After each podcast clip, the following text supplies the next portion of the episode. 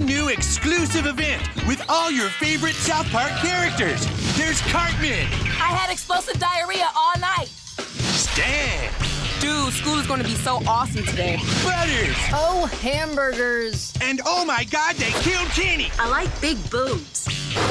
South Park has announced a new exclusive streaming event coming to Paramount Plus called the Panderverse. And from the looks of things, it is going to absolutely skewer blackwashing and modern diversity bait casting. A lot of you guys may not know this about me, but years ago, I was a huge South Park fan. I had seen every episode. And actually, when I first started making YouTube videos, not on this channel, but on my other channel, it's just Lauren Chen, where I talk about current events and like political and social issues. When I started making videos over there, my avatar was like a little South Park character of me. I really loved the show, and it's not that I no longer like the show, it's just one of those things where I don't find it as interesting as I used to. It's not that I find it bad, it's just not necessarily up there in the list of shows that I find myself being really committed to. And I think uh, my interest kind of waned at the time when they started doing less episodic episodes and more attempting to weave a whole narrative throughout a season. I wasn't as much a fan of that. But anyway, it's things like this and the Panderverse that remind me why I was such a huge South Park fan in the first place because love them or hate them, love or hate the show, you definitely cannot say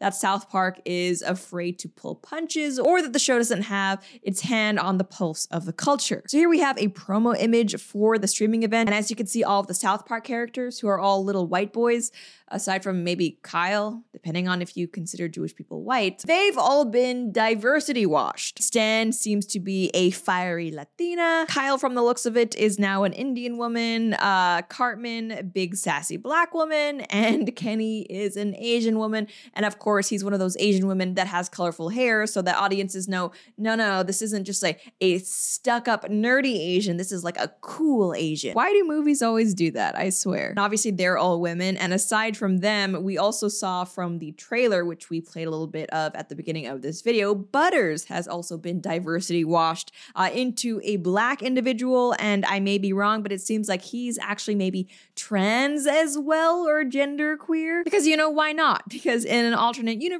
if South Park were canceled and then for some reason rebooted on Netflix, especially, yeah, you could be pretty darn sure that there'd be a lot more transness outside of uh, Mr. slash Mrs. Garrison. Now, as you could probably guess, I'm pretty excited to see this special. I think it's going to be a lot of fun. But it turns out that not everyone agrees with me. Here we have an exasperated headline from the AV Club. There's a new South Park event teaser, and God, we're already so tired. As this article explains, the Spider Man referencing title of the streaming event suggests the show will be offering its take on increasing calls for diversity in mainstream media, or at least allegations that said calls are cynically exploited by studios to make money. And hey, do you get these pounding headaches in the front of your skull while watching this stuff? We get these pounding headaches in the front of our skull. Now, considering that the special is likely going to be parodying not just Hollywood, but also legacy and access media, it's not surprising to hear that the AV Club finds this whole premise just too much because, hey, you know what's even more exasperating than constantly, time after time, seeing beloved characters changed in order to fit the whims of activists?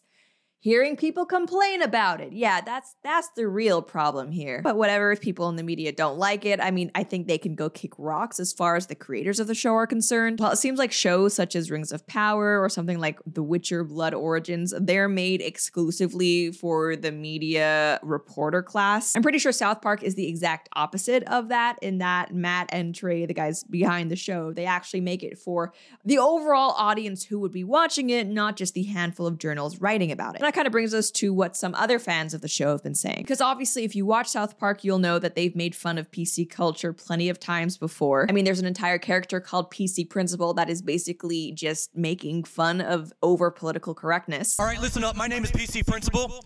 I don't know about you, but frankly, I'm sick and tired of how minority groups are marginalized in today's society. I'm here because this place is lost in a time warp. We're in Colorado, right? Where are the Hispanic kids? Huh? Where are the ethnic and racial minorities? Like it or not, PC is back and it's bigger than ever. Woo, woo, woo! You hear that?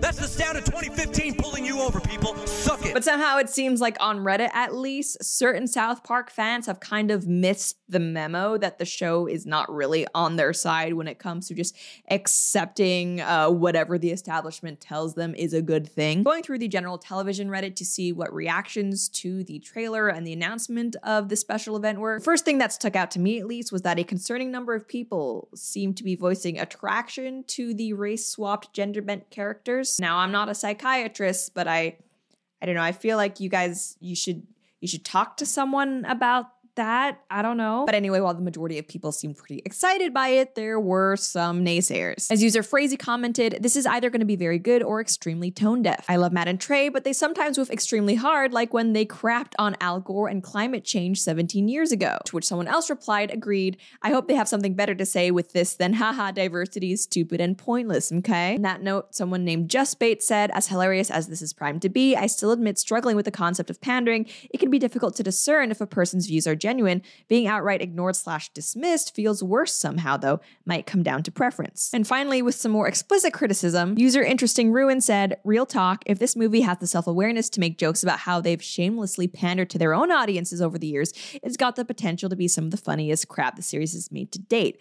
But if this is just going to be two hours runtime of OMG, isn't it funny that Hollywood thinks non whites deserve screen time, LOL XD, then Matt and Trey are officially over the boomer hill. To me, a lot of those users seem to be missing the point of what exactly the Panderverse is parodying. I don't think that Trey and Matt uh, disagree with the idea that, yeah, characters in TV shows can be whatever race or gender you want them to be, especially when you consider that, yeah, the show, even outside of the Panderverse, does have disabled characters and gay characters, and yes, POC characters. And granted, one of those POC characters is a pretty stereotypically racist depiction of a Chinese restaurant worker still, you know, it's it's something. I think more specifically what the Panderverse is going to be addressing is the idea of taking existing characters and transforming them into something they're not, uh, not necessarily because it's what the fandom wants, but because it's what a small handful of activists who are ideologically driven would like to see. And also on top of that, the idea that if fans don't like that, then they're the problem, which is alluded to in the trailer. How does this even make any sense? It makes perfect sense. I think the problem is you. In any case, I'm definitely looking forward to seeing the Panderverse, and I would love to know whether you feel the same. And is this something you would like to see me review on this channel? Let me know down below. That's it for now, though. Thank you so much for tuning in, and I'll see you next time.